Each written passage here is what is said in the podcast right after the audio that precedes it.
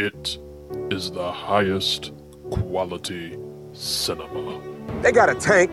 A story so powerful, it can only be told in at least 11 parts and a spin off franchise. Hakslag, slagdag, smok, beelzag, megag. Do you understand that? Too fast, too furious, more like too great to describe. Ejecto seato, cuz! Acting that makes Meryl Streep quiver with jealous rage. I remember everything about my father. Dialogue that comforts Aaron Sorkin like a guardian angel with a bucket full of ice cold coronas. Ah, well, with all due respect, Captain. When this whole thing is over, we're gonna find a location, and I'm gonna knock your teeth so far down your throat you're gonna stick a toothbrush right up your ass to brush them. From acting, producing, and singing extraordinaire, Mark Vin Diesel Sinclair Oh, when he was! When Jesus was!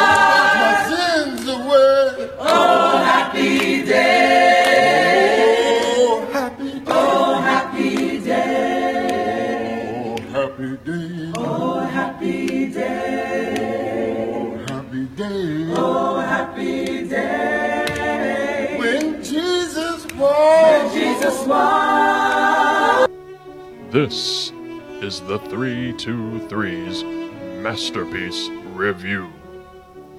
F9. Oh, happy day.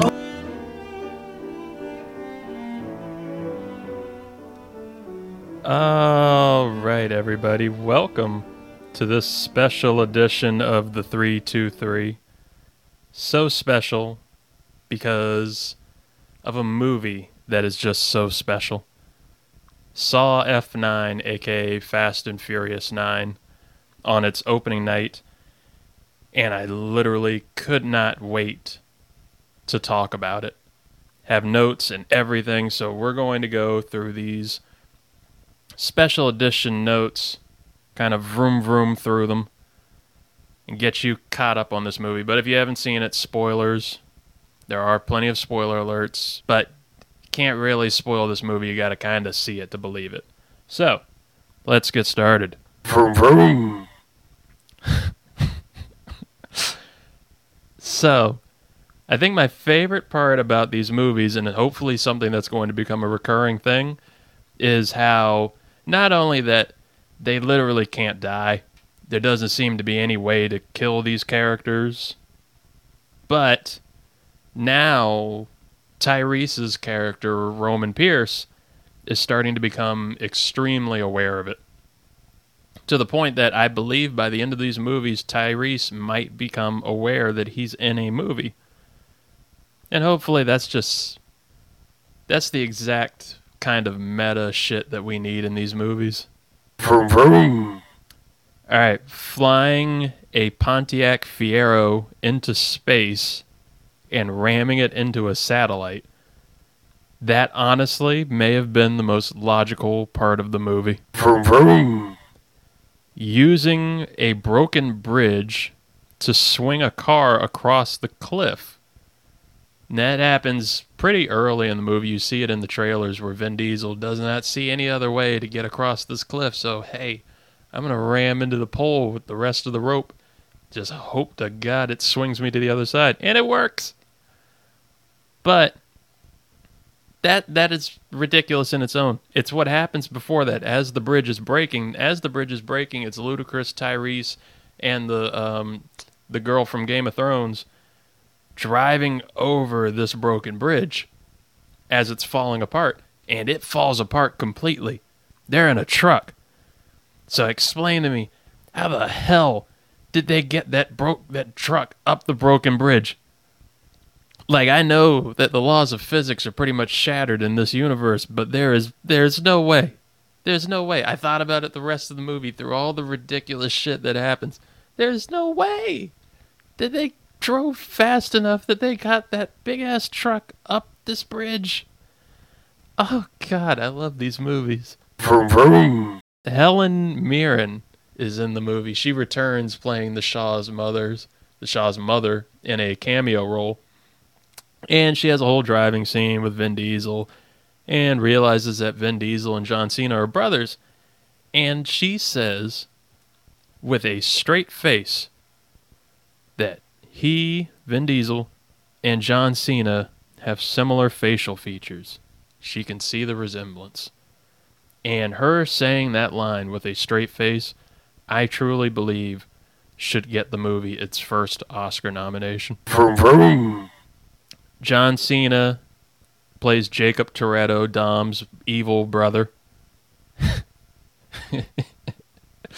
and he's the villain of the movie, but he there's a recurring thing with John Cena that he is too baby-faced and too adorable to turn heel even in the WWE.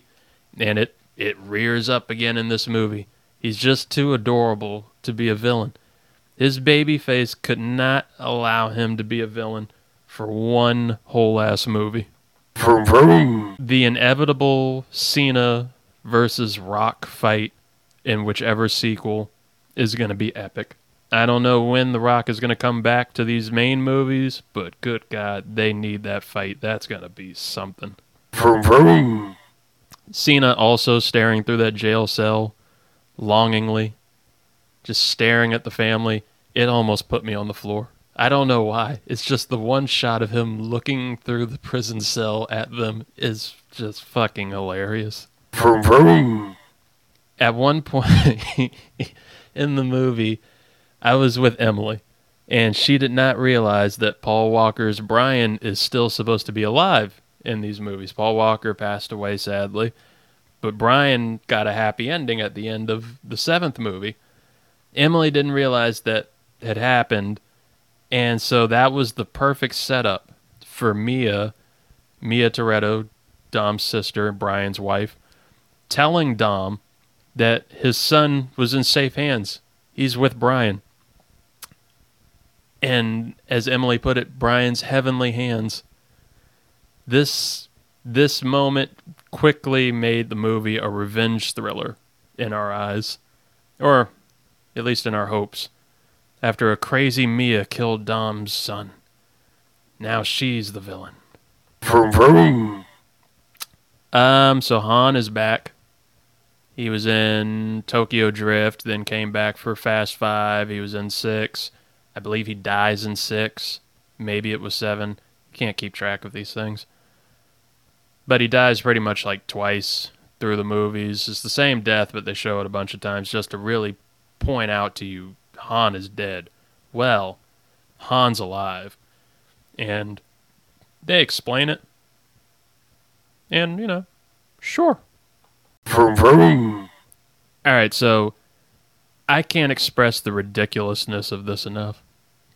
To stop an army of goons from getting to Letty and the crew, Dom first broke a dude's back over a rail like he was Bane, and then literally pulled two chains from the uh, from the ceiling. I assume they never really showed where the chains were coming from, but he pulls these two chains hard enough to bring down an entire fucking building. Then he landed in the water underneath, being the only person apparently not to die from the impact. And then, then Letty somehow jumped into the water from God knows how high up, into water that had been that had to have been filled with a building's worth of debris, perfectly without a scratch, and somehow pulled Dom out. I don't even know. I I didn't know what to say. There was so much to just say. How the fuck to? It's oh god. Vroom, vroom. I'm convinced Cardi B is literally just playing herself in her cameo where she and her girl gang save Dom from Interpol or the British police. It's just Cardi B, but why wouldn't it be Cardi B? I believe Cardi B would actually do that. Vroom, vroom. The villain is Cypher, played by the Oscar winning Charlize Theron, with a Razzie winning bowl cut. Vroom, vroom. It's time to start thinking about what great actor is going to play the rich prick villain's dad? There's a little young German rich little prick. He's that he's self-described as a rich little prick. And he keeps bringing up his daddy and talking about daddy's money and dad wants this, father wants this. So you know that his dad's going to be the villain like in the next movie or the 11th movie. So who the hell could they possibly get now that we already have Helen Mirren and Charlize Theron and Idris Elba was in Hobbs and Shaw. You can get pretty much any actors you want for these movies. Why not? Let's just go all out. Let's get uh oh god, Al Pacino would be perfect in this. Oh my god. Oh, just imagine that over. He already overacts. Just imagine him scream in a screaming match with Dom. Ah. Vroom vroom. Magnets.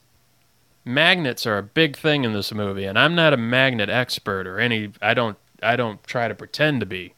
I know that they, you know, stick, but I don't think this movie knows what magnets really do either. Vroom vroom. Kurt Russell, he's back in these movies. He's another big actor in these. He plays Mr. Nobody, just in a short appearance here, where the movie, the whole basis of the plot is finding Mr. Nobody because he lands in a, pain, a plane crash and they don't know whether he's dead or alive. After the first 20 minutes, they never really answer the question as to whether or not he's dead or alive. So, glad everybody cares for Mr. Nobody that way. Vroom vroom. I think it's time to officially talk about Dom's lineage. Vin Diesel in real life, I've already had this argument with other people as to what exactly Vin Diesel is. And apparently, he is as biracial, multiracial as it comes. But Dom in the movie, I have never truly understood what the hell Dom is supposed to be. This movie doesn't help either because it goes, for the first time, I believe, flashbacks to when Dom is like in his 20s and when Dom is a kid. And they show his dad. And the confusion lies because his dad in the flashbacks definitely seemed Hispanic. His brother is John Cena, so no questions there. Then, in the flashbacks, young Dom is not only taller and a much better actor, but he definitely looks black. Almost like the Unsullied from Game of Thrones. But then, even further back in time, Little Dom, clearly Hispanic. So, who knows what the hell is going on there? Vroom vroom. My casting idea, I believe, was better. Having young 20s Dom. Why not just have him be played by the actor from Get Out, Daniel Kaluuya? Looks like him. Enough, I guess, for a flashback. Who cares? It's Fast and Furious. Who cares? And then you can have Child Dom. Have him be played by one of the little boys from Fresh Off the Boat. No explanations ever needed. Ever. Vroom vroom. all in all, I think Fast Nine. I it's been days and I still don't know whether or not I loved it or hated it. But that's pretty much all of the movies. So I think it actually would probably fit pretty well into my top five. Ooh, top five. Let's do a top five.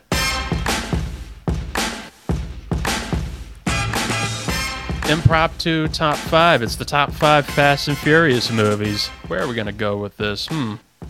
Off the top of my head, I'm going to go number five being Fast and Furious 6.